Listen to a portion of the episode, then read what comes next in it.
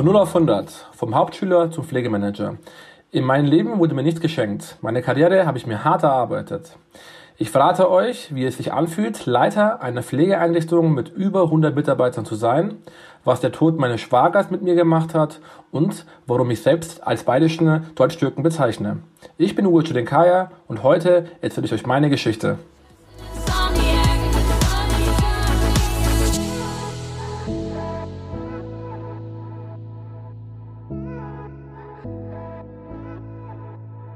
Ja, es ist Mittwochabend. Wir sitzen mal wieder in unserem Podcastraum. Wir freuen uns heute eine neue Folge aufnehmen zu können.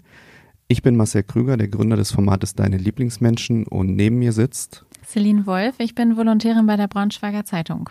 Bevor wir mit der Folge so richtig starten können, müssen wir allerdings nochmal Abschied nehmen von einem Lieblingsmenschen. Heute Morgen hat uns die Nachricht erreicht, dass Clemens Wolf, der vor zwei Wochen noch zu Gast bei uns im Podcast war, ähm, den Kampf gegen Krebs verloren hat. Wir schicken der Familie ganz, ganz viel Liebe und Kraft und ähm, ja, drücken ganz herzlich unser Beileid aus. Ja, ich glaube, in solchen Momenten gilt es auch mal wieder ein Stück weit, ähm, ja, dass die Lieblingsmenschen zusammenhalten. Schwerer Schicksalsschlag. Ähm, Celine hat es gesagt, wir schicken alles, was wir haben an Kraft und Beileid an die Familie und hoffen, dass sie auch diesen schweren Weg gemeinsam gehen und schaffen werden. Ja, dann fällt es mir auch ein bisschen schwer, tatsächlich die Überleitung zu finden. Nichtsdestotrotz, ähm, noch einmal freuen wir uns natürlich sehr, dass du heute die Zeit dir genommen hast, lieber Ugo, bei uns Gast zu sein im Podcast. Und wir würden ganz gerne mit dir heute über deine Geschichte sprechen, die ja ihren Ursprung hat im Jahre 1987 geboren in München. Erzähl uns doch mal ein bisschen was über dich. Wie bist du aufgewachsen? Wie hast du deine Kindheit verlebt? Vielen Dank erst einmal für die Einladung äh, und an euch, eure Lieblingsmenschen, deine Lieblingsmenschen, also eure Lieblingsmenschen an deine Lieblingsmenschen.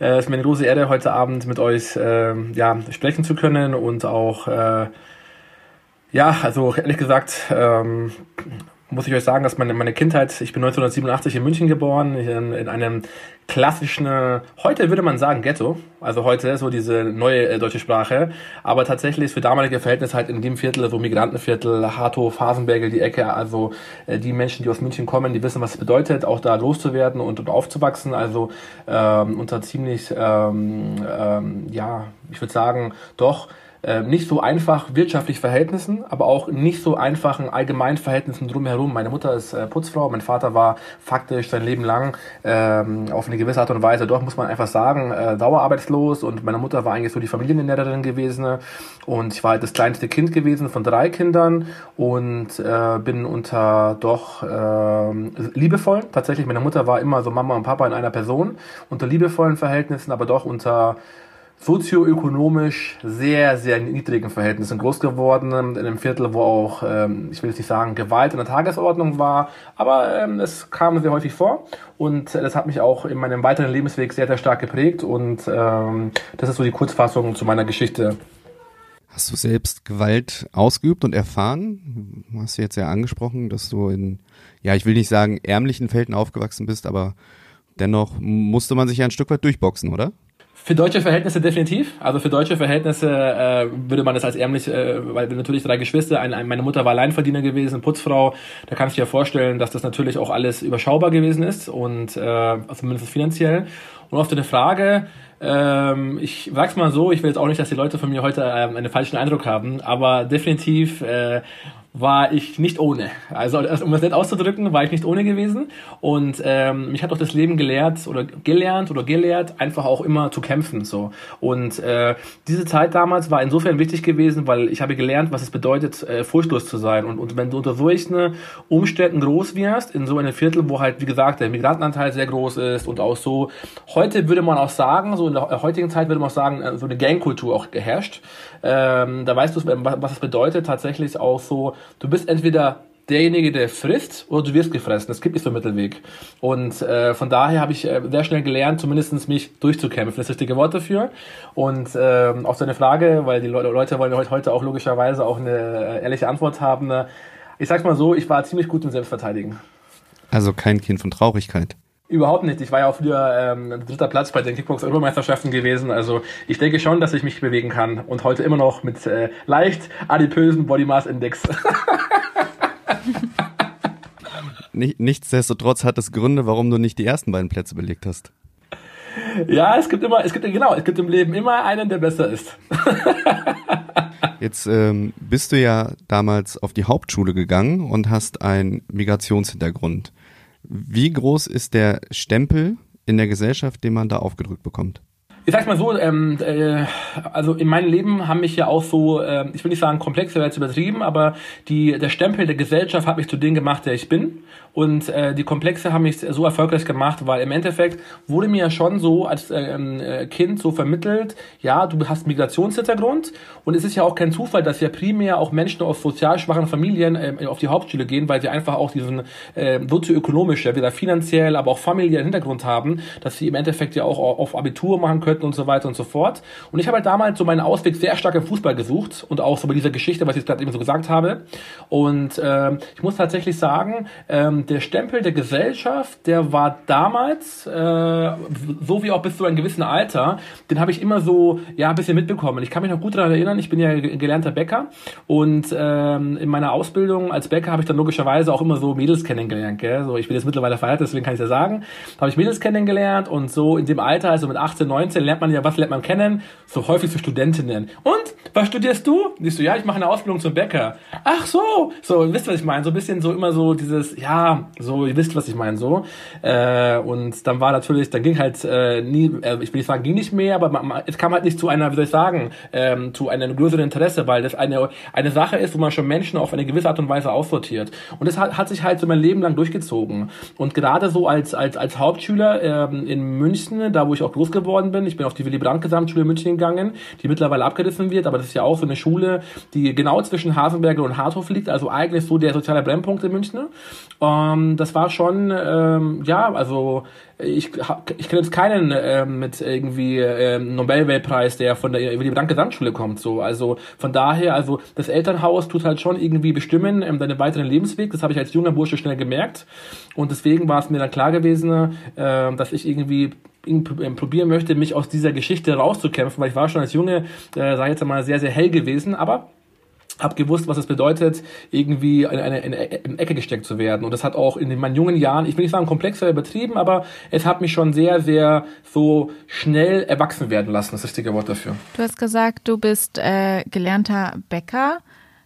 Jetzt arbeitest du aber in einem Pflegeheim. Wie kam auf einmal dieser Umschwung?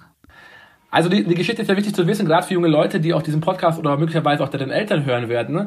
die nicht wissen, was sie aus dem Leben machen sollen oder wollen. Also bei, bei mir ist es ja so, ich bin ja gelernter Bäcker, habe damals die Ausbildung begonnen, weil ich keine andere Ausbildung damals, Anfang der 2000er, war sehr schwer gewesen, einen Ausbildungsplatz zu bekommen. Und mein Quali war jetzt äh, mittelmäßig, also jetzt, ich habe einen 2,8er Quali gehabt, also für den Hauptschulabschluss jetzt gar nicht so schlecht, finde ich.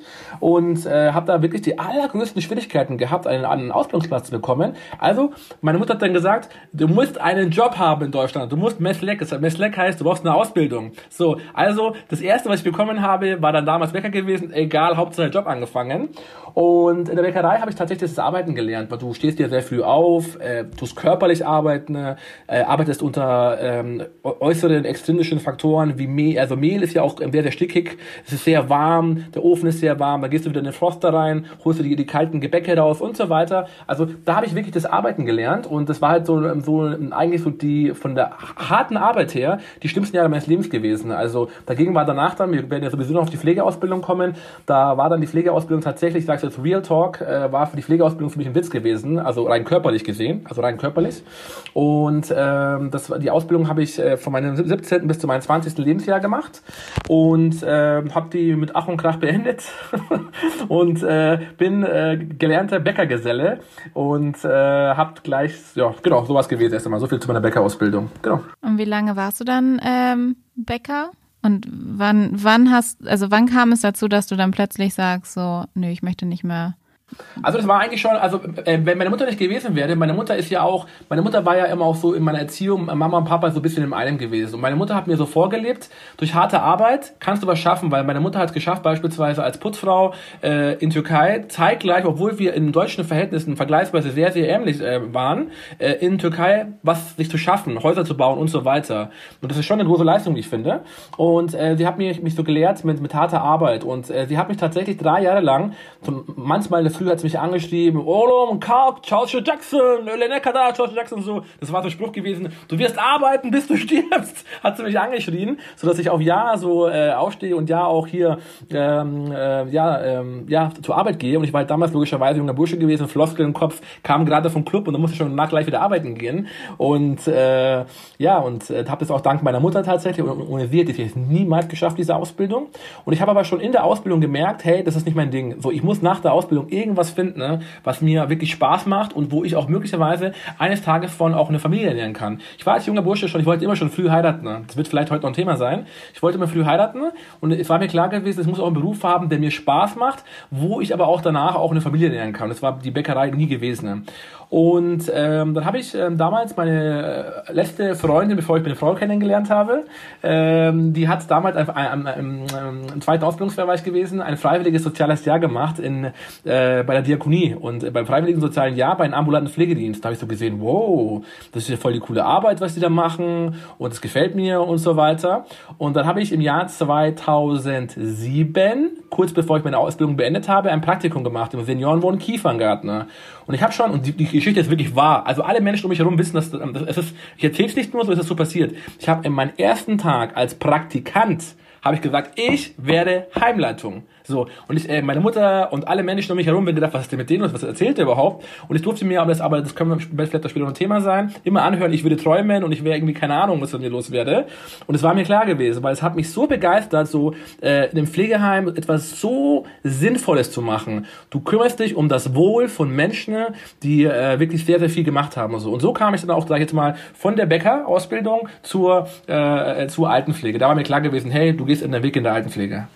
Ja, sehr cool. Fun Fact: Ich habe meinen Zukunftstag mal in einem Seniorenheim verbracht. Ah! Und mir hat sich gerade die Frage gestellt, seit wann der Beruf des Bäckers so großes Flirtpotenzial hat. Oh, okay. Also. Hey, du kannst doch voll cool flirten. Da kannst du zum Valentinstag kannst du die besten Herzkuchen backen. Eig eigentlich wollte ich eigentlich eigentlich wollte ich jetzt nur rauskitzeln, wie man dann tatsächlich diesen harten Cut hat, vom Bäcker wegkommt äh, in die Pflege. Aber du hast es ja schon angesprochen, der sinnvollste Beruf der Welt, etwas, was dich ein Stück weit irgendwo, ich will nicht sagen getrieben hat, aber doch gereizt hat. Ähm, bist du Einzelkind? Nein, ich habe zwei äh, Geschwister. Also mein, mein Bruder ist sieben Jahre älter als ich und meine Schwester knapp zehn. Ich hatte das tatsächlich jetzt vermutet, weil ich so ein bisschen das rausgehört habe, dass du liebevoll ja umschrieben hast, dass deine Eltern sehr viel in diese Waagschale geworfen haben. Junge, du musst was Vernünftiges lernen. Ich kenne das äh, aus den Mündern meiner Eltern. Bin ja Einzelkind und da ist das natürlich dann, ne? Du musst ein Abi machen, du musst studieren. Das ist ja dann den Stempel, den wir irgendwo aufgedrückt bekommen. Ähm, Deutsch-Türke höre ich immer wieder von dir. Warum?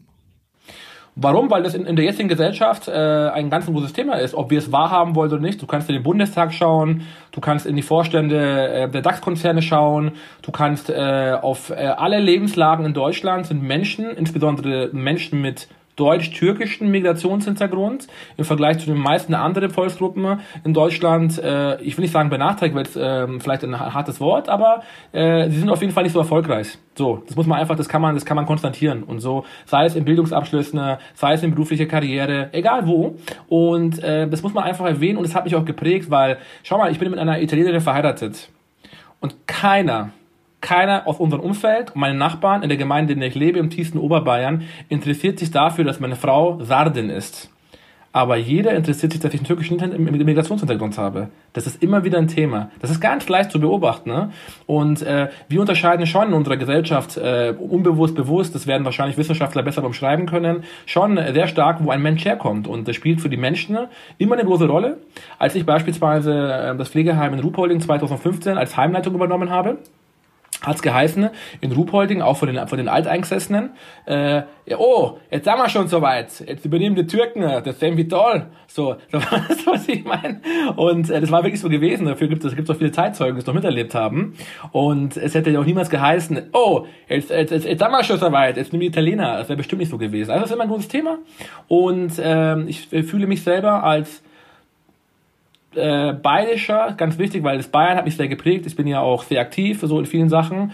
Ähm, ich bin ein bayerischer Deutsch-Türke, weil egal, was ich, wie gut ich sein werde, ich bin komplett deutscher Ausweis und so weiter, ähm, werde ich immer auch irgendwo als Türke behandelt. Das habe ich früher eine lange Zeit lang in meinem Leben als Nachteil gesehen. Es ist vielleicht auch messbar ein Nachteil, tatsächlich, messbar. Aber diesen Nachteil habe ich so, der hat mich so hart motiviert und der hat mich so hart äh, an mir selber arbeiten lassen und äh, ich für die Sache ge gearbeitet, sodass ich daraus dann aus einem vermeintlichen Nachteil einen Vorteil gemacht habe, der mich so krass motiviert hat. Also diese ganzen Nachteile, die ich, äh, wird ja wahrscheinlich noch ein Thema heute sein, äh, die ganzen Nachteile, die ich möglicherweise erlebt habe, weil ich vielleicht auch aufgrund meines Elternhauses und so weiter und gar nicht die Möglichkeiten hatte, Abitur zu machen, habe ich dann über so diese Motivation heraus alles im wirklich im Eiltempo bam bam bam bam durchgearbeitet, sodass ich jetzt heute da bin, wo ich bin. Ist es tatsächlich für die Senioren im Seniorenheim oder Pflegeheim ja, eine große Sache, dass, dass du halt Migrationshintergrund hast oder wie gehen die damit um? Sowohl als, sowohl als auch. Also, also beispielsweise in München, weil ich, ich bin ja für meine Karriere oft umgezogen. In München äh, war das, äh, ich bin ja umgezogen, weil ich ge gewusst habe, in München wird es nicht klappen so schnell. Deswegen bin ich immer dorthin gegangen, wo äh, die Not größer war, so gesehen, und äh, ich mich be beweisen konnte. Nur am Rand, auch heute Abend ein Karrieretipp an die Leute. Ähm, äh, der, der, der Traumjob kommt nicht als vor die Füße, ihr müsst zu ihm gehen. Auf jeden Fall äh, muss ich tatsächlich sagen, dass ich ähm, schon logischerweise auch immer mal wieder äh, sowas, ich will nicht sagen wie Rassismus, aber doch, ich habe schon auch, ich habe sogar auch schon körperliche Gewalt erfahren, ähm, weil ich äh, Migrationshintergrund habe. Von, mal von einer Bewohnerin habe ich eine Ohrfeige bekommen, als, als Heimleitung, das muss man sich mal vorstellen, das war 2018 gewesen. Da habe ich als Heimleitung eine Ohrfeige bekommen, ähm, weil sie äh, sich von einem, in Klammern, Zigeuner, äh, Klammer äh, auf oder zu, äh, nichts sagen lassen wollte. Also ich bin ein Zigeuner, also hier von den Kanaken da und so weiter. Ähm, und ich, ich sei ein Zigeuner und ich sei ein, äh, ein Asylant, weil wir haben ja, damals war es ja kurz nach der Migrationswelle gewesen, ne? die wir hatten 2015, 2016. Und das ist immer wieder ein Thema. Ich habe jetzt mit, ich bin mittlerweile für zwei Pflegeheime verantwortlich und ich, äh, ja, ich bin halt schon auch so der türkische Manager. So, es, spielt keine Rolle, ob ich in München geboren bin, ob ich äh, deutschen Ausweis habe und mit allergrößter Wahrscheinlichkeit auch in, in Deutschland sterben werde und mein Leben lang in Deutschland gearbeitet werden habe. Wisst ihr, was ich meine? Mein Name tut mich und ich will gar nicht so sagen mein Aussehen, aber mein Name tut mich automatisch ähm, ich will nicht sagen aussortieren, aber es tut mich eingruppieren. So. Und wir Menschen neigen halt sehr, sehr stark einzugruppieren. Bewusst, unbewusst spielt keine Rolle, ist es halt so. So, das ist halt die Lebensrealität. Und äh, ja, und äh, ob ich schlechter behandelt werde, auf jeden Fall nicht besser. Das definitiv nicht. Ich würde sagen, ich, ich, ich bin mehr unter Beobachtung. Weil ich kenne jetzt auch beispielsweise in den Raum, in dem ich arbeite, ähm, von München bis Salzburg und von Salzburg bis Innsbruck äh, eine Heimleitung, männliche Heimleitung mit türkischem Migrationshintergrund ist mir nicht bekannt. Ich kenne sehr, sehr viele Manager im Gesundheits- und Sozialwesen. ja, tatsächlich. Also ich habe jetzt meine Oma öfter im Seniorenheim besucht, also Kurzzeitpflege, ganz neues Thema für mich. Ähm, aber mir ist tatsächlich auch aufgefallen, dass da auch sehr wenige Bewohnerinnen und Bewohner mit Migrationshintergrund sind. Ähm, ist das in, in Bayern anders oder? Das möchte ich mittlerweile. Das ist, ähm, äh, äh das ist so, ein, so, ein, so, eine klassische Geschichte. Früher waren die so dieses, äh, diese Strukturen noch so gewesen, dass das ähm, die Menschen ähm, ähm, beispielsweise aus Südeuropa, Italien, äh, das waren ja auch die erste Gastarbeitergeneration, das waren die Türken, die Italiener und Jugoslawen damals, damals ist Jugoslawien, ähm, dass man die, äh, ihre, ihre Angehörigen zu Hause versorgt hat. Das ist mittlerweile, also wirklich, das löst sich auf. Also bei uns gibt es ganz, ganz, ganz viele Menschen auch mit Migrationshintergrund im, im Pflegeheim und äh, meine Mutter, die Generation meiner Eltern, also insbesondere meine Mutter, Mutter war ja so die erste Generation mit gewesen. Die kommen jetzt alle auch in ein Alter, wo sie jetzt auch von Pflege betroffen werden und ähm, die äh, kommen auch nach und nach in Pflegeheim. Also das ist, wie gesagt, das verschiebt sich bis in den nächsten zehn Jahren, wird es dann ganz divers werden. Das ist jetzt schon feststellbar. Aber gerade dann denkt man ja heutzutage, dass dieser, ja, dass diese Vorurteile dann so langsam mal verschwinden sollten und müssten eigentlich. Ja, wir bringen, glaube ich, so ganz stark äh, Kompetenz, auch möglicherweise unbewusst auch mit, äh, mit, mit Herkunft so ein bisschen in, äh, ähm, in, in Korrelation, weil wir kennen das alle bei Ärzten. Ein, ein Arzt, der ein krasser Arzt sein kann, der aber vielleicht gebrochen Deutsch spricht, dessen Kompetenz wird sicherlich bei der Fremdeinschätzung ähm, ja, schlechter wahrgenommen als jemand, der super spricht und sich gut unterhalten kann, aber eigentlich total äh, schlecht ist so. Und es zeigt sich halt überall so. Und ich glaube halt, das ist noch so ein Thema, was man echt nicht unterschätzen darf. Aber ich muss auch tatsächlich sagen, ähm, das tut sich auch irgendwie wahrscheinlich gerade auch in der Pflegebranche, weil die Pflegebranche ist eine sehr, sehr migrantische Branche mittlerweile geworden. Gerade in, in, auch in der Region, in der ich arbeite, ähm, ist es ja nach und nach auch kein Thema mehr. Aber es zeigt sich halt schon, dass äh, es in den Führungsebenen ähm, ganz, ganz wenige Menschen mit Migrationshintergrund gibt. Ähm, ja, eigentlich fast keinen. Ich finde diese Schublad, diese Schubladendenken finde ich total schwierig und auch total anstrengend, auch in der Gesellschaft. Und ich glaube, wir brauchen genau solch polarisierende Menschen wie dich, die dann auch hier in so einer Folge teilnehmen, um halt einfach mal ähm, ja mit solchen Themen aufzubrechen, auch in der Gesellschaft. Ähm, deshalb einmal im Schnelldurchlauf, mein Lieber. Ich weiß, du erzählst sehr, sehr gerne und sehr, sehr viel. Tatsächlich noch mehr als ich. Aber vielleicht einmal im Schnelldurchlauf wie der bayerische Deutschtürke es dann geschafft hat, ähm, ja, zur Pflegeleitung zu werden von zwei Einrichtungen und was der Grund ist für den Pflegekongress in diesem Jahr, was deine Motivation dahinter ist, dass du die Leute zusammenbringen möchtest. Also vielen Dank, ähm, das ist auch ein sehr guter äh, Hinweis. Also Kurzfassung, zwei also ich habe meine Ausbildung 2007 äh, beendet als äh, als äh, als Bäcker und habe dann gleich sofort die Ausbildung angefangen zum äh, zum Altenpfleger im Seniorenwohn Kieferngarten. Habe die Ausbildung in, äh, in drei Jahren sehr sehr gut beendet. Also ich war davor immer ein mittelmäßiger Schüler gewesen oder mittelmäßiger Auszubildender. Ich habe meine Ausbildung mit einer 1 beendet, also 1, noch was äh, weil es mir sehr viel Spaß gemacht hat und ich wollte nicht dort bleiben, wo ich gelernt habe. Hab dann sofort nach meiner Ausbildung bin ich äh, in eine Führungsposition gewechselt, weil ich wollte ja sofort in diese Führungsebenen. Habe mich dann komplett über stellvertretende Wohnbereichsleitung zu Wohnbereichsleitung äh, war dann auch eine ziemlich erfolgreiche Wohnbereichsleitung gewesen, habe dann auch zeitgleich im QM gearbeitet, ähm, habe zwischenzeitlich meine Weiterbildung zur Pflegeleitung beendet, weil es wird viele interessieren, weil das ein wichtiger Punkt ist, ähm, ähm, weil ein Studium wird noch ein Thema sein, habe dann meine Weiterbildung zur Pflegedienstleitung beendet und äh, das ist vergleichbar so wie mit der Meisterschule. Somit ähm, habe ich dann gemerkt, okay, es läuft momentan sehr gut und ich will jetzt diesen nächsten Step wagen, von der Wohnbereichsleitung zur Pflegedienstleitung. So. Und äh, ich hätte ja damals dann irgendwie als junger Auszubildender, also Auszubildender schon, als junger Mensch, ähm, gab es keinen Platz mehr für mich. Also habe ich gewechselt und habe ein Trainee-Programm bei uns im jetzigen Unternehmen, wo ich schon seit über zehn Jahren arbeite, angefangen, also in der Victors Group, äh, worauf ich auch sehr stolz bin, äh, in diesem Unternehmen zu arbeiten.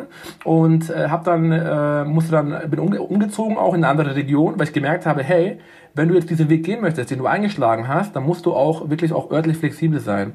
Und jo, habe dann an mehreren Standorten gearbeitet, habe von ganz, ganz erfahrenen Pflegeleitungen, Pflegedienstleitungen gelernt, an deren Seite und habe dann nach eineinhalb Jahren die Chance bekommen, selber Pflegedienstleitung zu sein. Ich war als Pflegedienstleitung ohne Schmarrn, ich will nicht übertreiben, ich habe so viele Rekorde gebrochen, also Rankings, wir haben ja auch immer unter, Unternehmen Rankings, die heute noch Bestand haben und auf die ich auch sehr stolz bin und äh, war sehr erfolgreich gewesen als Pfle Pflegedienstleitung und habe dann so den nächsten Step gewagt, war stellvertretende Heimleitung und dann im Jahr 2015 bin ich dann Heimleitung geworden. Zwischenzeitlich habe ich einen Bachelor und Master gemacht, also in äh, Gesundheits- und äh, Sozialmanagement und Master im Management von Organisationen im Gesundheitswesen, Master of Arts. Und ähm, genau, und bin jetzt seit 2015 in Ruhpolding verantwortlich und jetzt noch in diesem Jahr, äh, oder genau genommen 2021, weil wir sind schon 2022, habe ich ein zweites Pflegeheim übernommen, bin so, ja, Gebietsleitung, aber auch aktiv noch als Heimleitung tätig und habe äh, zwei äh, Heime, die ich ähm, verantworte. Und nebenbei schreibe ich auch eine, äh, eine Doktorarbeit in Pflegewissenschaften Jo, und äh, plane noch, jetzt aber dann ist gut mit erzählen, plane dann auch noch äh, einen großen Pflegekongress am 2. Juli 2022 und die Motivation dahinter ist es, ich mache jetzt seit fünf Jahren Social Media und äh, Social Media ist eine wirklich eine tolle Geschichte. Da habe ich euch, euch kennengelernt und äh, da lernt man sehr viele Menschen kennen, aber ich will auch irgendwas sowas schaffen oder machen, was es so in der Form in der Pflegebranche noch nicht gab. Und das ist tatsächlich ein Treffen, wo Influencer, aber zeitgleich auch die Pflege zusammenkommen, einen schönen Tag haben, tolle Fachvorträge bekommen, hoppala, tolle Fachvorträge bekommen und zeitgleich auch am Abend noch eine mega coole Abendveranstaltung haben und sich auch mal in echt kennenlernen werden. Das ist so der Gedanke dahinter. Krass. Ich finde es halt, ich finde es cool, was du aus einem Hauptschulabschluss einfach alles herausgeholt hast. Also das ist der Wahnsinn. Äh, kannst du auf jeden Fall stolz auf dich sein. Ähm, und ich finde, das ist eigentlich auch ein schönes Beispiel dafür, was man in der Pflege auch alles erreichen kann, weil ja leider auch der Pflegeberuf heutzutage so verrufen ist und ähm, ja immer mehr Ausbildungsplätze in der Pflege auch frei bleiben. Ähm, ja, ein gutes Zeichen dafür, dass man auch in der Pflege nicht nur pflegender sein kann, sondern auch ähm, wachsen kann. Also deswegen habe ich auch Social Media angefangen. Ich, ich habe 2017, also ich könnte noch viel mehr erzählen, aber es soll auch nicht so angeberisch wirken. Wisst, was ich meine. Marcel ist ein Freund von mir und äh, ich will heute Abend ja auch den Menschen ein Vorbild sein. Und 2017 habe ich ja als erster Pflegemanager aus der Altenpflege, seit zehn Jahren der einzige, habe ich es geschafft, unter die Top 3 zu kommen. Und äh, da ist mir klar geworden, hey, du musst jetzt irgendwie auch so dieses ähm, also ich will nicht sagen, dass ich was Besonderes bin, weil bei mir ist ja alles harte Arbeit. So klar, ein bisschen Talent braucht jeder Mensch, klar, auch ein Ronaldo braucht Talent, Messi braucht Talent, aber das ist ja alles harte Arbeit. Und ich wollte, da habe ich mir gedacht, hey, äh, ich will den Menschen da draußen ein Vorbild sein. Also machst du Social Media. Und äh, so äh, war dann auch die Motivation gewesen, dass ein Hauptschüler wie ich, weil nochmal, ich glaube, es gibt ja in als Mann auch noch, als äh, deutsch-türkischer Mann äh, in Bayern, also nochmal, wir sind ja ein äh, erzkonservatives Bundesland äh, und ich bin auf, mitten auf dem Land so, also wenn ich hier schaffe, also Entschuldigung, das ist schon so, von den Hürden her gibt es ja fast keine Hürden, und äh, war das für mich immer eine Motivation gewesen, gerade jungen Menschen, gerade den schwachen Menschen, gerade ausgegrenzten Menschen und gerade Menschen, die vermeintlich im Leben einfach Nachteile haben, diesen Menschen ein Vorbild zu sein, ähm, äh, dass man auch irgendwie in sein Leben etwas erreichen kann mit, äh, mit harter Arbeit, mit Motivation und äh, das ist so immer meine Motivation gewesen. Wie genau. wichtig findest du es, dass Menschen sich für den Pflegeberuf entscheiden und ähm, ja, für, für pflegebedürftige Personen auch einfach da sind von morgens bis abends, ähm, sie waschen, mit ihnen reden, äh, Spaß haben. Wie wichtig ist das? Also für mich, ich kann immer nur für mich persönlich sprechen und äh, mich persönlich hat die Pflege von einem halbstarken, ich will nicht sagen halbstark, doch körperlich war ich wahrscheinlich sogar sehr stark gewesen, aber geistig so, äh, von einem halbstarken äh, zu einem echten einen anderen Menschen gemacht, zu einem besseren Menschen gemacht. Und auf die Fragestellung, wie wichtig ich es finde, ich finde es unglaublich wichtig. Es ist auch eine Bereicherung. Ich werde heute, ich bin mir sicher, auch nicht so ein äh, Mensch, der ich bin, wenn ich nicht in der Pflegebranche gewesen wäre. Ich wäre auch niemals so früh reif geworden. Äh, ich wäre eigentlich gar nicht so dieser Mensch geworden. Ich werde nicht so, nicht dieser Vater, ich werde nicht dieser Sohn, ich werde nicht dieser Ehemann. So. Und ähm, das in der Pflege zu arbeiten, das hat damals auch der, unser Schulleiter im ersten Ausbildungsjahr gesagt und er hat auch recht behalten, ne? die Pflege wird euch alle verändern den einen so und den anderen so. Und äh, mich hat es dann, sag ich jetzt mal, mit Anfang 20 oder ja, also mit 20 Jahren habe ich angefangen, die Ausbildung, zu einem komplett anderen Menschen gemacht. Und ich glaube, das muss jeder für sich selber äh, den richtigen Weg finden. Aber ich persönlich, für mich persönlich gibt es nichts äh, Besseres. Und das ist ja auch, das ist dann wieder so, so ein Türkending. So, weil ich bin ja deutsch, türkisch, aber auch beidisch. Und in Türkei zum Beispiel ist es eine ganz eine große Sache, äh, Menschen zu helfen. So. Also wirklich eine große Sache so. Es ist auch so würdevoll, auch im Glauben und so weiter und so fort. Und äh, das ist äh, für mich klar gewesen, es gibt nichts, also wie gesagt, gerade in der jetzigen Gesellschaft, wir sprechen von demografischem Wandel und äh, ich werde auch meinen Kindern sagen, so, wenn sie eines Tages werden mich ja fragen, Papa, was soll ich machen für eine Ausbildung so? Ich werde zu ihnen sagen, hey, hey Junge, so mein Sohn, was ist das für eine Frage? So, du kommst zu uns, du machst bei uns Pflegeausbildung, schaust mal weiter. Und äh, das ist für mich klar. Also äh, ich, ich stehe voll dahinter und ich glaube auch, wenn man nur voll dahinter steht, dann kann man auch nur das machen. Äh, ja, so viel dazu. Ich wollte gerade sagen, ich glaube, wenn man sich für diesen Beruf entscheidet, dann muss man da auch mit 110 Prozent hinterstehen und auch komplettes Herz reinlegen und äh, den, ja, den kompletten Willen, oder? Das ist auch die Gefahr, weil viele Kolleginnen und Kollegen sehen das so. Das ist ja auch per se erstmal richtig, aber hier kommt dann die Gefahr, auch in Richtung Burnout zu geraten. Weil wenn du total viel Herzblut reinsteckst, total viel Vibes und total viel so, da gibst du ja auch was von dir und manchmal, manche Menschen bekommen es nicht so zurück, wie sie sich das wünschen und das macht sie ja kaputt. So, das ist sogar die Gefahr so und ähm, deswegen ist ja auch immer so eine langwierige Diskussion zwischen Leuten in der Pflege, die sagen, Pflege ist mehr als ein Beruf und Kolleginnen und Kollegen, die sagen, Pflege ist nur ein Beruf. So, weißt du, was ich meine? Das ist so eine klassische Geschichte. Die Diskussion, die habe ich schon bei mir auf meinen Facebook, Instagram-Seiten millionenfach gehabt, nur so am Rande und ich kann die, die Frage so beantworten, das muss jeder für sich selber entscheiden. So, weißt du, was ich meine? Ich kann für mich sagen, ähm, ich bin mir meiner Verantwortung als Pflegefachkraft und als Leiter von zwei Einrichtungen mit knapp 250 Mitarbeitern und mit äh, über 400 Menschen, die wir insgesamt versorgen, bin ich mir sehr bewusst. Jeden Tag, wenn ich aufstehe, äh, weiß ich, hey, du, du, deine, deine Handlungen haben Entscheidungen auf Menschenleben, äh, Menschen und Familien zum Teil sogar. Und äh, jeder Mensch muss sich halt irgendwie seiner Verantwortung bewusst sein und bewusst sein, das, äh, wo er bereit ist herzugeben. Und ich glaube halt schon, äh, es wird ja auch von Menschen in der Pflege irgendwo ja auch ein bisschen mehr erwartet, auch als Gesellschaft. Ich sage nur Thema Impfpflicht. Also das ist, wird so klar wahrgenommen natürlich, dass die Pflegekräfte etwas äh, ergeben müssen, was sich an, an andere Teile der Gesellschaft nicht ergeben muss. Das ist immer so dieses Latente. Und ich glaube, das ist zwar ein Segen, aber auch ein Fluch zugleich. So. Und ähm, das ist äh, eine sehr, sehr äh, spannende Sache. Aber ich persönlich kann für mich jetzt antworten. Für mich persönlich war es immer eine Ehre gewesen, Menschen zu helfen, denen es nicht gut geht. Also ich finde, du bist ein sehr, sehr polarisierender Mensch im positiven Sinne. Du hast sehr, sehr viel Motivation in dir, gibst jeden Tag 110 Prozent. Ähm, ich gehe mal davon aus, dass das deine Frau und deine Kids auch zu schätzen wissen. Was mich ja auch persönlich mal interessiert bei solch langen Tagen, wie ich es jetzt mir vorstelle, was du uns alles erzählst, wie ist dein Zeitmanagement? Also ich sag so, das ist, eine, das ist eine Frage, die werde ich für oft gestellt und die natürlich heute auch jetzt mal ehrlich beantworten. Ne? Ich arbeite tatsächlich nur acht Stunden. Also wirklich, ich achte, ich achte darauf, dass ich acht Stunden arbeite. Aber ich bin halt in meiner Arbeit brutal strukturiert, ich verplemper keine Zeit und ich arbeite halt auch. So, weißt du, was ich meine? Also ich äh, lasse mich nicht äh, von Zeittötern, ich bin da ziemlich so straight so. Ich, ich führe keine äh, Zeittötergespräche äh, und äh, bin halt so komplett so, ich will nicht sagen, also da bin ich halt schon auch Manager. Ich heiße ja auch auf Insta und auf Facebook heiße ich ja auch Pflegemanager und Manager heißt ja auch gut strukturiert zu sein so.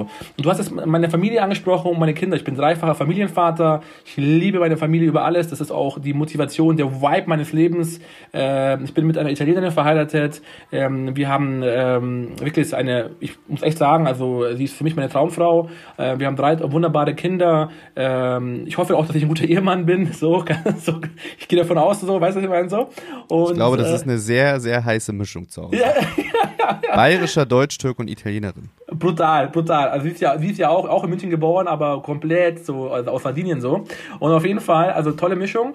Und äh, worauf möchte ich so hinaus? So, das ist ja auch immer so ähm, Familie. So, ich glaube, das gibt mir extrem viel Kraft, weil die Fragestellung ist ja Zeitmanagement, aber auch Kraft. Um das zu machen, wie ich es mache, brauchst du eine krasse A, Eigenmotivation und B, du brauchst auch so diese Kraft, weil, schau mal, in, in, gerade im Pflegemanagement, bist du ja immer in einem System, wo ja auch chronisch unterfinanziert ist, musst du verwalten und bist so gesehen immer in Klammern der Böse, der irgendwie äh, das ganze Geld einsteckt. So, weißt du, ich meine, was ja gar nicht so der Fall ist, aber so mit diesem Vorteil musst du halt hart leben, sei es von den Pflegekräften, aber auch von der Gesellschaft. Und da in, in diesem Spannungsfeld auch glücklich und zufrieden zu bleiben, brauchst du äh, zum einen eine krasse Eigenmotivation, eine krasse Selbstpflege. Also ich mache viel Sport, ich ähm, achte sehr, dass ich ähm, Zeit mit meiner Familie, Wochenende, ist es heilig. So, ähm, wir haben so feste Abläufe mit meiner Frau meinen Kindern. Äh, wir sind immer zusammen so, weil die Zeit, die wir haben, ist kostbar.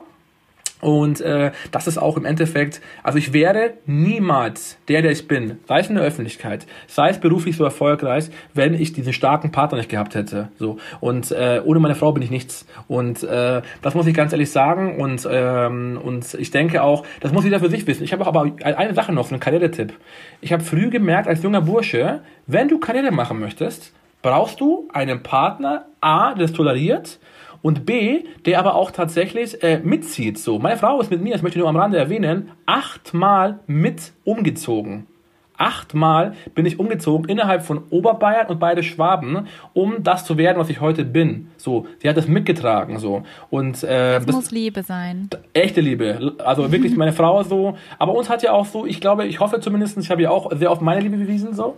Und, äh, aber ich muss das wirklich sagen, so, äh, ohne sie wäre ich das niemals geworden, der ich bin. Und äh, deswegen auch so dieser steile Karriereweg, weil natürlich äh, keiner wartet auf mich. Ich muss den Job nehmen, packen und natürlich, du hast es vorhin gesagt, ich finde es total nochmal interessant. Ich glaube, heute würden mich alle einstellen. Aber damals, als ich so diese Vision hatte und diesen Traum hatte, als junger Student, kaum Erfahrung, wer soll ich denn nehmen? So, du musst dich beweisen, du musst das Spiel spielen. Erst wenn du die Tore geschossen hast, dann bist du attraktiv, so wie im Fußball. Und äh, so war es halt auch bei mir gewesen. Und ohne meine Frau wäre ich das niemals geschafft. Also kann man schon festhalten, dass Beruf und Familie schon zusammenspielen, aber trotzdem sagst du, nach acht Stunden lässt du den Stift fallen und ähm, nimmst das auch nicht wirklich mit nach Hause, sondern bist dann für deine Familie komplett Papa und Ehemann oder ähm, ja, du, du guckst gerade so ein bisschen.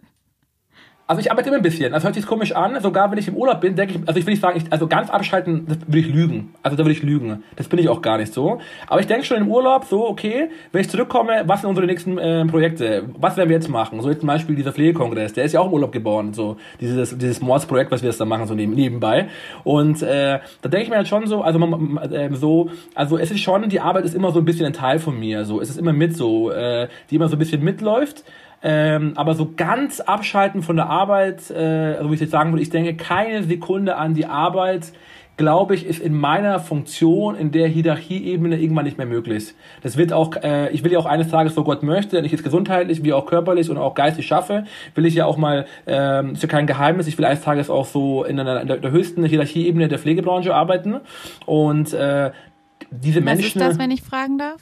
Also, die, also es gibt nur noch eine Ebene über mir, das ist die CEO-Ebene, also die Ebene will ich auch aufsteigen, äh, aber das ist natürlich nur durch harte Arbeit und äh, durch gute Arbeit und durch wertvolle Arbeit. Und äh, diese Menschen, die sind auf eine gewisse Art und Weise, das ist dann auch, irgendwann lebt man auch seinen Job so. Und das ist auch, ich bin, ich will nicht sagen, ich lebe meinen Job, weil er welche Burnout gefällt, aber es ist halt ein krasser Teil meines Lebens so. Also ich bin halt auch der Pflegemanager, deswegen war zum Beispiel auch fünf Jahre lang Social Media für mich nie Arbeit gewesen so, weil viele fragen mich so, hey Ugur, das ist ja voll die Arbeit, was du da reinsteckst. Nein, das ist halt so ein Teil meines Lebens so so. Wisst ihr, was ich meine so? Und deswegen, ich glaube, es wird viele Menschen heute Abend auch oder halt diesen Podcast hören werden, interessieren, so das Thema Work-Life-Balance. Und ich glaube halt, ähm, jeder muss wissen, äh, sich, sich selber auch spüren, Klar, jeder Mensch braucht Auszeiten, jeder Mensch braucht Hobbys, jeder Mensch braucht äh, optimalerweise eine Familie, das wünsche ich jedem Menschen. Ne?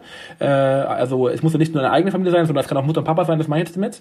Und also jeder Mensch braucht etwas, wo er so einen Ausgleich hat und den habe ich halt so für mich gefunden. Aber, an einer gewissen Ebene bist du eigentlich gedanklich immer ein bisschen in der Arbeit, weil wir haben Verantwortung für Menschenleben. Also wenn ich jetzt ganz komplett weg wäre, wäre es ja auch irgendwie komisch, weil, ähm, weil die Welt, gerade der Dienstleistungsberufe, funktionieren nicht von alleine. So weißt du, was ich meine? Du musst immer auf eine gewisse Art und Weise ein bisschen dahinter sein. Wie weit weg war denn der Gedanke in Richtung Arbeit und Familie und auch diese Motivation, die du daraus ziehst, als du erfahren hast, dass dein Schwager beim Unfall mit Fahrerflucht ums Leben gekommen ist? Das ist natürlich jetzt ein krasser Themenwechsel. Aber ich muss jetzt tatsächlich sagen, also das war das war, wie ihr auch merkt, muss ich lange überlegen, bisher habe ich nicht lange überlegt, das war der mit schlimmste, doch sogar der, ich weiß es nicht, weil meine Frau hat ja auch vor kurzem leider Krebs gehabt, also die beiden Momente waren ganz dramatisch gewesen. Ähm, aber doch, diese, dieser Moment war nochmal eine ganz eine andere Geschichte gewesen. Ähm, da, da hat dann Arbeit keine Rolle mehr gespielt. Also ähm, ich habe damals, als mein Schwager ja verstorben ist, der ist ja bei einem ähm, ja, ungeklärten äh, Fahrrad-Radl-Rambo-Unfall, wo ja auch äh, München äh, damals ja sehr viel berichtet worden ist, im Fernsehen eigentlich deutschlandweit berichtet worden ist, äh, ist er ja ums Leben gekommen, ähm, auch bei einer Tat äh, so, äh, die ihm äh, ja angetan worden ist. Und äh, da war für mich eine lange Zeit lang meine Arbeit eine, ich will es nicht sagen, überhaupt gar keine Rolle, aber ich war drei Wochen nicht arbeitsfähig gewesen, habe auch drei Wochen überhaupt nicht gearbeitet. Ich habe ein starkes Team um mich herum, die haben alles für mich getragen, so. Äh, alles ist stehen geblieben, aber äh, alles ist stehen geblieben, aber auch nicht stehen geblieben, weil ich gute Leute um mich habe, auch mit aufgebaut habe. Und äh, in dieser Zeit, auf deine Frage hin, äh, Marcel, hat Arbeit überhaupt keine Rolle gespielt, weil es mir immer wieder gezeigt hat, egal wie gut ich in meinem Job bin, egal wie erfolgreich ich bin, egal was ich mache, ein, es wird immer nur die Familie bleiben. So, ich arbeite für eine Firma, bin sehr erfolgreich, aber im, zum, zu guter Letzt wird dir das nicht bleiben. So weiß ich mal, es ist ein Teil meines Lebens, es erfüllt mich, es macht mir Spaß. Aber wenn ich von heute auf morgen meinen Job verliere, weshalb auch immer, das kann jedem von uns passieren, weil es ist nicht meine Firma, ich kann es immer wieder ver äh, verlieren, diesen Job, äh, wird es mir nicht bleiben und diese Familie wird mir bleiben, so bis zu meinem Tod hoffentlich.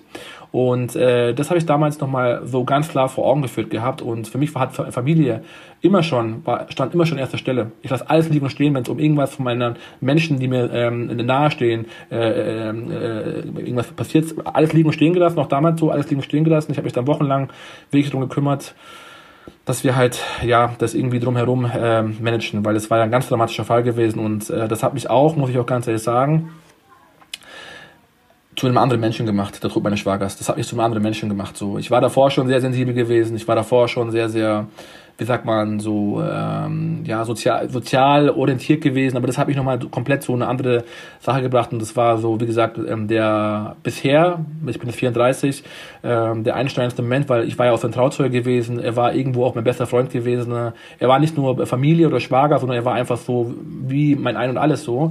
Und du bekommst einen Anruf, beziehungsweise meine Frau bekommt einen Anruf und ich höre nur Schreie, ich habe meine Frau nur schreien gehört. Ich so, mein Gott, was ist jetzt passiert? Wie schreit Fabio ist gestorben, Fabio ist gestorben. Und das werde ich nie, das werde ich nie vergessen, so. Diesen, diesen Moment, so bis zu meinem letzten Atemzug wird dieser Moment in meinen Kopf reingebrannt sein. Fabio ist gestorben, Fabio ist gestorben. Ne? Und das wünsche ich keinem Menschen auf dieser Welt. Wie sehr belastet dich denn das? Also jetzt nicht nur, dass er gestorben ist, sondern ich weiß ja, dass zum Beispiel auch, du hast es ja gesagt, Fahrerflucht ist ein Thema, ist kein Kavaliersdelikt, ist auf gut Deutsch einfach nur Scheiße. Aber also wie sehr belastet dich zum Beispiel auch dieser Zustand, dass dieser Täter immer noch auf freiem Fuß ist? Der hat mich am Anfang, also ähm, der Fall ist ja, war ja am 17. Mai 2020 gewesen ne? und es war ja, die Umstände waren ja auch krass gewesen, weil er hat eine ähm, hochschwangere Frau mit Zwillingen hinterlassen, die ihren Vater nie kennengelernt haben und die jetzt mittlerweile Witwe, äh, Witwe ist so. Also ganz dramatischer Fall. Äh, und äh, die Tatsache, es ist ja so, wie, ich habe es ja auch damals für Fernsehen oft, oft gesagt, ich sage es auch jetzt, hätte er sich damals gestellt, wäre es so okay, hätte, hätte es erklärt und so weiter und so fort. Wir hätten es akzeptiert. So, wir haben mehrere Aufrufe gestartet, wir haben äh, 10.000 Euro herausgerufen, wir haben alles probiert. Es gab nach drei Tagen Öffentlichkeitsverhandlungen. Wo in Deutschland gibt es nach drei Tagen Öffentlichkeitsverhandlungen? Sowas gibt es eigentlich gar nicht. Und äh, weil wir halt auch so einen krassen Druck aufgebaut haben, weil wir unbedingt wissen wollten, warum, was ist da passiert, warum hast du ihn bei voller Fahrt vom Fahrrad geschubst? So, warum? So. Und äh, das hat mich sehr belastet. Wie gesagt, das hat mich auch zu einem anderen Menschen gemacht. Äh, es es ist ein Schmerz, ich gebe es ehrlich zu, der wird mich bis zu meinem Lebensende begleiten. Und ich bin mir mittlerweile sogar nach zwei Jahren, ich, ich bin ein Mensch, ich gebe nie auf, aber bei der Sache habe ich aufgegeben. Ich gebe es ehrlich zu. Warum? Ey, wir haben echt alles probiert. So, wir haben alles probiert, was es gibt. So und ähm, ja und äh, die Polizei spricht mittlerweile nicht mehr von von äh, Tötungsdelikt oder von Totschlag, sondern mittlerweile nur von Fahrerflucht mit Unfallfolge, weil damit sie auch nicht mehr ermitteln müssen. Ich meine, das ist ja auch ein spannender Vorgang. Und worauf möchte ich jetzt hinaus? Ähm, um unseren eigenen Familienfrieden ähm, Frieden zuliebe, aber auch die Familie muss ja weiterleben und äh, muss ja auch weiter existieren. Und Fabio hätte ja auch nicht gewollt, dass seine äh, Frau und seine Kinder nur mit diesem Thema wie so ein Fluch so im Endeffekt beschäftigt werden. Ne? Und aber tatsächlich, es hat mich auf der einen Seite brutal hart gemacht ich will nicht sagen, also ich bin wirklich dadurch irgendwie härter geworden. So, ich war davor schon hart gewesen, aber das hat, mich, hat mir nochmal eine andere Härte verliehen. Und aber es wird immer ein Teil meines Lebens bleiben, der mir mit mir läuft. Und ich werde akzeptieren müssen, dass einer der Menschen, die ich am allermeisten geliebt habe, so aus dem Leben gerissen worden sind. Und es wird immer ein, ein ja, es wird immer mit mir mitgehen, so, so. Ja, ich werde auch, ehrlich gesagt, eine Sache noch, ich werde es auch nie akzeptieren. So, weil viele haben gesagt, ja, du musst es verarbeiten. Was ist denn? Ist es ein Haus, was ich baue oder was? Oder ist es, was weiß ich, ist es äh, Verarbeitung von blödes Wort? Ich werde es einfach, ich, also, das heißt akzeptieren, also akzeptiere schon, aber ich werde es nie so, äh, wie soll ich sagen, so als gegeben nehmen. So, es wird immer so eine gewisse auch, viele Dinge, die ich jetzt auch in meinem Leben mache, sogar der den wir jetzt machen, ist so sogar auch so eine, also ein bisschen auch so dedicated äh, zu, für meinen Schwager, weil ich ihn auch ein bisschen stolz machen möchte, weil er war auch damals, als er gelebt hat, er war brutal stolz auf mich gewesen, weil ich so auch der Einzige aus der Familie bin, der krass erfolgreich ist. So, er so, hey, mein Schwager und so, wie, wie wir unterwegs waren, der hat jedem erzählt, wer ich bin, wen ich alles kenne und wie erfolgreich ich bin und so weiter. Und deswegen ist es auch so mir, ich könnte, ich könnte sogar fast weinen, weil sogar eben berührt mich das. Ich will auch so erfolgreich auch für meinen Schwager sein. Wisst ihr, was ich meine so? Und äh, von daher großer Teil meines Lebens und ähm, man muss aber aufpassen, dass solche Erfahrungen einen auch nicht kaputt machen. So. Und das habe ich ja damals gemerkt, weil ich war drei Wochen lang nicht arbeitsfähig gewesen. Aber das war ein schönes äh, Schlusswort, dass du möchtest, dass er stolz auf dich ist und ähm, Marcel. Äh, also ich bin auch fast irgendwie am Wein heute. Vielleicht liegt es auch daran, äh, weil natürlich das Intro mit Clemens natürlich auch heute nochmal ein bisschen anders war und der Gedanke an ihn. Aber ich weiß gar nicht, ob man äh, tatsächlich dann vielleicht auch ein Stück weit in deine Richtung, Ugo, ob man damit abschließen kann. Also ich persönlich wüsste nicht, ob ich es könnte, damit abzuschließen, wenn man den Täter fasst. Also ich bin gerade auch total neben der Spur. Danke, Ugo, dass du ähm, so ehrlich zu uns warst, dass du uns so viel aus deinem Leben erzählt hast und dass du dir die Zeit genommen hast.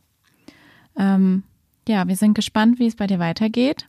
Du hast schon gesagt, Pflegemanager. So heißt du komplett auf Instagram oder? Ja, genau, Pflegemanager, genau. Folgt mir Wenn alle. Wenn er den Doktortitel hat, muss er sich ja irgendwie nochmal umbenennen. Doktor Pflegemanager dann. Nein, aber wir sind gespannt, wie es bei dir weitergeht. Und ähm, ja, danke. Vielen Dank. Danke euch. Große Ehre. Hat sehr Spaß gemacht. Liebe Grüße an alle. Marcel, kannst du uns vielleicht trotzdem noch sagen, auch wenn diese Folge heute leider einen ja, sehr traurigen Beigeschmack hat, wie es in der nächsten Folge weitergeht? Sehr, sehr gerne. In der nächsten Folge haben wir Jasmin zu Gast und wir werden mit ihr ausführlich über zwei Themen sprechen. Das eine ist die Selbstliebe und das andere ist Veganismus.